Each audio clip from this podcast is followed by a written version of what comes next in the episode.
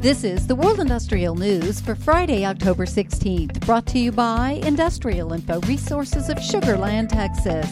This newscast is sponsored by Baker Hughes, manufacturer of consolidated pressure relief valves, industry recognized as best under pressure. Texas easily eclipses other U.S. states when it comes to the amount of wind generated power. According to the U.S. Energy Information Administration, if Texas were a country, it would be the fifth highest wind generation capacity in the world, and this capacity is only growing.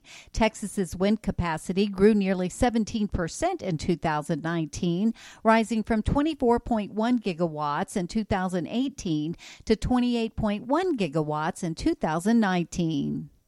Industrial Info is tracking 128 capital projects in Europe's transportation system sector that will kick off in the next six months. The projects have a combined value of more than $5 billion.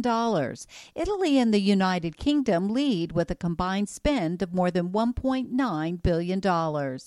And in order to produce a significant amount of green steel with reduced carbon dioxide emissions, steel players in Germany are working toward a fossil free steelmaking process based on direct reduction of iron ore with hydrogen. ThyssenKrupp has set a goal to reduce CO2 emissions by 30% by 2030. For details on these and other breaking news, read the full stories at www.industrialinfo.com. I'm Peggy Tuck, reporting for Industrial Info News.